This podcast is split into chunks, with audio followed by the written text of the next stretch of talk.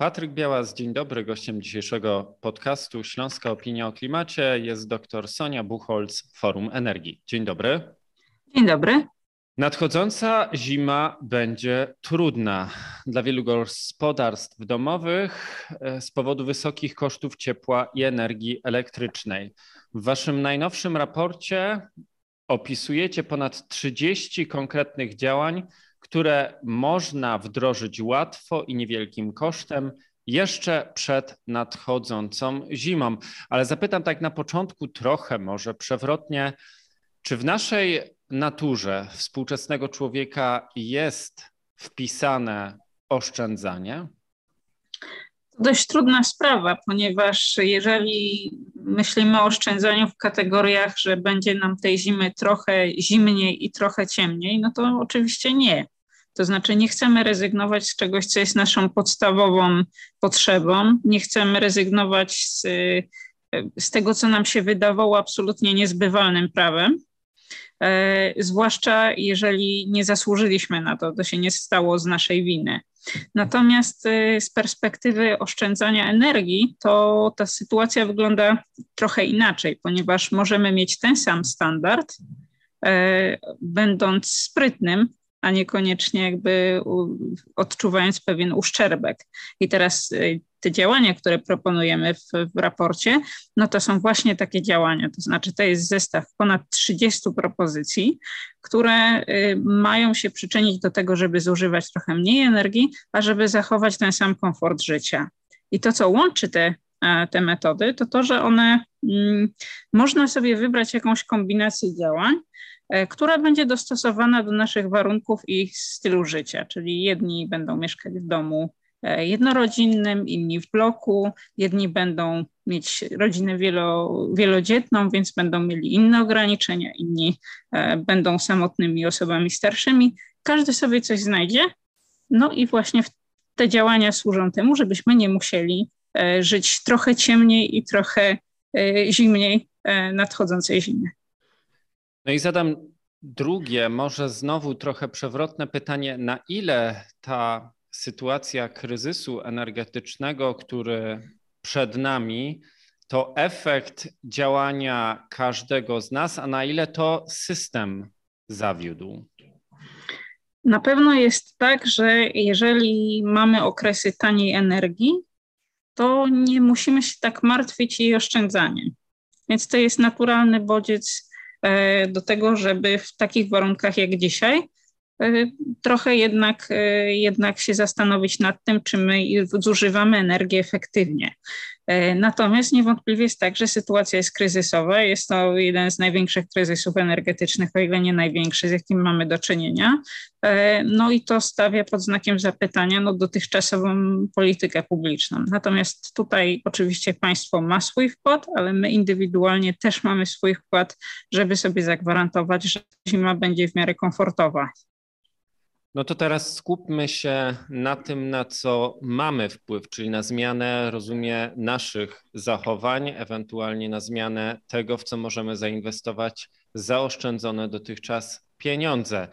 I kiedy mówimy o takim krótkoterminowym efekcie, e, co możemy, co powinniśmy zrobić jeszcze przed nadchodzącą zimą, bo tak naprawdę w niektórych miejscach już dzisiaj rozpoczął się sezon grzewczy. Tak, to widzimy też po jakości powietrza na mapach. E, te propozycje, które znajdują się w raporcie, je łączy to, że to są działania szybkie, E, tanie i bardzo często mm, bez, wręcz jakby bezkosztowe i łatwe do wdrożenia. Czyli to nie jest kompleksowe rozwiązanie, to jest załagodzenie problemów, z którymi boryka się wiele polskich domów, ponieważ w Polsce domy są typowo e, niskoefektywne energetycznie. Jakby one są, mają słabą izolację, gdzieś to ciepło umyka i w związku z tym poszukujemy takich rozwiązań, które nam pomogą jednak, jednak oszczędzić trochę tej energii, chociaż ostatecznym rozwiązaniem nie są. E, I teraz w raporcie dzielimy rozwiązania na właściwie pięć kategorii. To znaczy, e, punktem wyjścia jest ciepło i oszczędność ciepła, ponieważ ciepło to jest jakieś 80% naszych rachunków za energię. Pozostałe 20 to jest energia elektryczna, tak? czyli jednak warto się skupić na tym cieple. I żeby to osiągnąć, y, proponujemy działania, które koncentrują się na takiej skutecznej regulacji temperatury, czyli żeby zagwarantować, że grzejemy w tych miejscach, w których jesteśmy i że ta temperatura jest z jednej strony komfortowa, a z drugiej um, znaczy jest komfortowa, a jednocześnie też jakby nie jest zbyt wysoka. Tak, tak, tak. Słyszeliśmy takie zalecenia, żeby w niektórych pomieszczeniach utrzymywać 17 stopni, a w niektórych 19. Ale czy rzeczywiście to są komfortowe dla nas warunki i czy o to chodzi?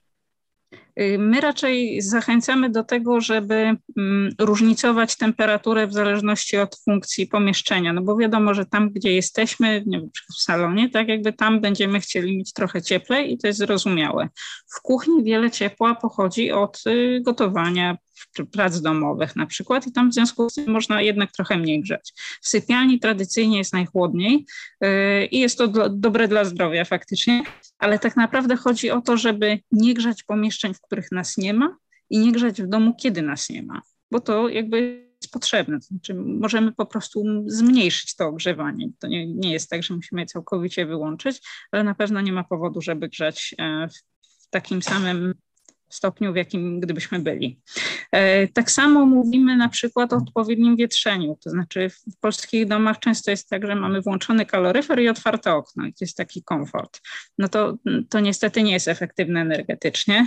Zachęcamy do tego, żeby wietrzyć intensywnie i krótko, ale przy wyłączonych kaloryferach. E, sprawdzamy też często, czy na naszych kaloryferach nic nie leży albo w ich okolicy, bo to zmyli termostat, więc jakby nie ma potrzeby wtedy E, nie ma potrzeby wtedy grzać tak, tak intensywnie. E, inna rzecz, chodzi o jakość instalacji, to znaczy zapewne robimy to w celach bezpieczeństwa w domach e, jednorodzinnych, natomiast oczywiście efekty, instalacja w dobrym stanie jest bardziej efektywna. Będziemy zachęcać do tego, żeby zainwestować w ekrany zagrzejnikowe wtedy, kiedy na przykład mamy żeliwny grzejnik, ponieważ one pozwalają procent energii zaoszczędzić, jeżeli ten, to ciepło, które by szło w ścianę, jest odbijane w stronę pomieszczenia. Są też działania związane z oszczędnością ogrzanej wody, ponieważ y, z wodą jest tak, że częścią rachunku za ciepło jest ogrzewanie ciepłej wody. I teraz e, oczywiście warto zawsze się zastanowić, czy, czy, trzeba mieć pełną wannę przy, przy kąpaniu, tak? czy używamy pralki w taki efektywny sposób, ale też warto zerknąć na coś, co się nazywa perlatorem. To jest taka końcówka do kranu, która napowietrza strumień wody.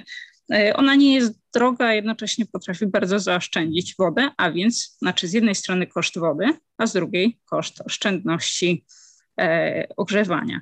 Są też działania związane z izolacją domu co w szczególności oznacza mm, taśmę, zabezpieczenie okien czy drzwi jakby taśmą izolacyjną. E, izolację stropu poddasza, jeżeli go nie używamy, to wówczas jakby można to zrobić samodzielnie. Oraz, no właśnie, tak jak mówiłam, pozostałe 20% naszego rachunku, czyli popatrzeć na oszczędność energii elektrycznej. No i tutaj zachęcamy do tego, żeby zerknąć na swoją lodówkę, bo ona najwięcej zużywa w ciągu, w ciągu roku na żarówki, takie proste rzeczy jak na przykład unikanie trybów standby czy jakieś optymalizacje urządzeń elektrycznych. No ale czy na takim oszczędzaniu to naprawdę dużo zaoszczędzimy pieniędzy, a co za tym idzie też energii? Jakiego rodzaju jest to skala oszczędności? Ja bym powiedziała, że zaskakująco dużo. My sobie takie symulacje poczyniliśmy dla pięciu typowych y, domów w Polsce, w tym na przykład dla domu typu kostka, dla bloków typu wielka płyta, czyli takich, które my bardzo często widzimy w swoim otoczeniu.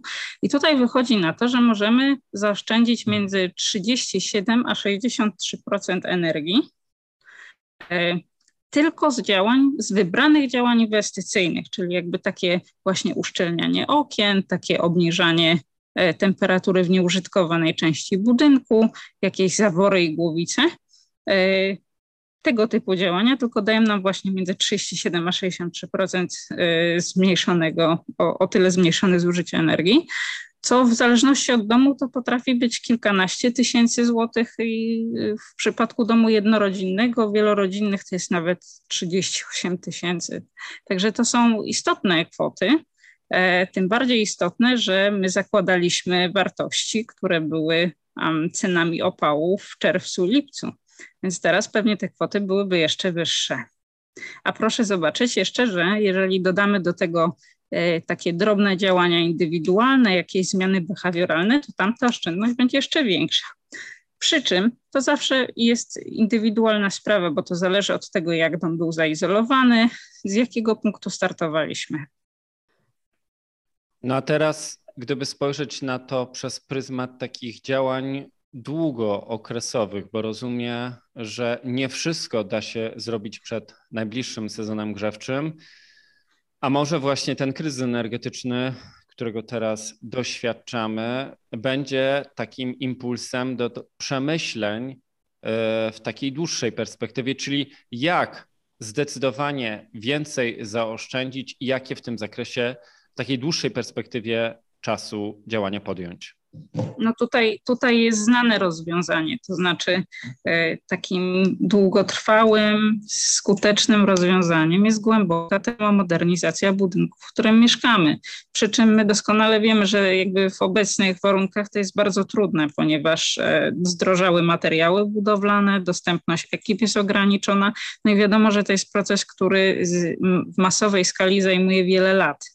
Więc jakby nie te propozycje, które, które znajdują się w raporcie, no one odzwierciedlają sytuację, jaką mamy teraz. Znaczy, jeżeli ktoś jest w stanie zmodernizować dom, to jest to na pewno działanie, któremu zaoszczędzi wiele pieniędzy. Jeżeli e, nie jest w stanie, no to powinien robić chociaż te drobne kroki, które pozwolą, pozwolą uszczelnić e, dom w strategicznych miejscach. To zostawmy na chwilę domy jednorodzinne, a co właściciele, zarządcy tych domów wielorodzinnych, mieszkańcy w tych blokach wielorodzinnych mogą zrobić, aby zaoszczędzić energię, a co z tym idzie? Pieniądze? No w naszym raporcie wiele działań y, można wykonać samemu, to nie dotyczy działań dotyczących budynków wielorodzinnych. To znaczy, tutaj zazwyczaj jest jakiś będę, którym się powinien zająć profesjonalista. W związku z czym to, co e, można zrobić, to zachęcić zarządcę, żeby e, żeby się tym zajął. Na pewno niezależnie od zużycia warto sprawdzić, jaka jest moc umowna e, na umowie między zarządcą a przedsiębiorstwem ciepłowniczym, ponieważ tam jest przestrzeń do pewnej korekcji i ograniczenia e, wysokości rachunków.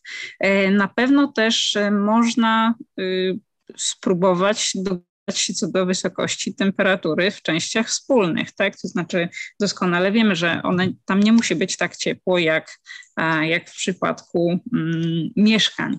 I teraz wiemy też, że na przykład takie właśnie nocne obniżenie temperatury o 1 stopień między 23 to może przynieść nawet do 10% oszczędności energii, więc e, to jest gra warta świeczki. Wiele z tych działań, które tutaj są skierowane do zarządców budynków wielorodzinnych, dotyczy tak naprawdę regulacji jakichś ustawień sterowników w urządzeń grzewczych, czyli to jest coś, nad czym zna się fachowiec, co będzie dostosowane do warunków pogodowych, do stopnia termomodernizowania bloku itd., tak itd. Tak Natomiast to oczywiście przynosi korzyść wszystkim, no w zależności od tego, jak wygląda podział kosztów w częściach wspólnych dla mieszkańców. No a samorządy, bo donoszą media o tych gigantycznych podwyżkach rzędu 400, a nawet do 1,5 tysiąca procent, jeśli chodzi o koszty ogrzewania i koszty energii elektrycznej. My ten raport kierowaliśmy głównie do, do gospodarstw domowych, no zakładając, że one są sprawcze w swojej małej skali.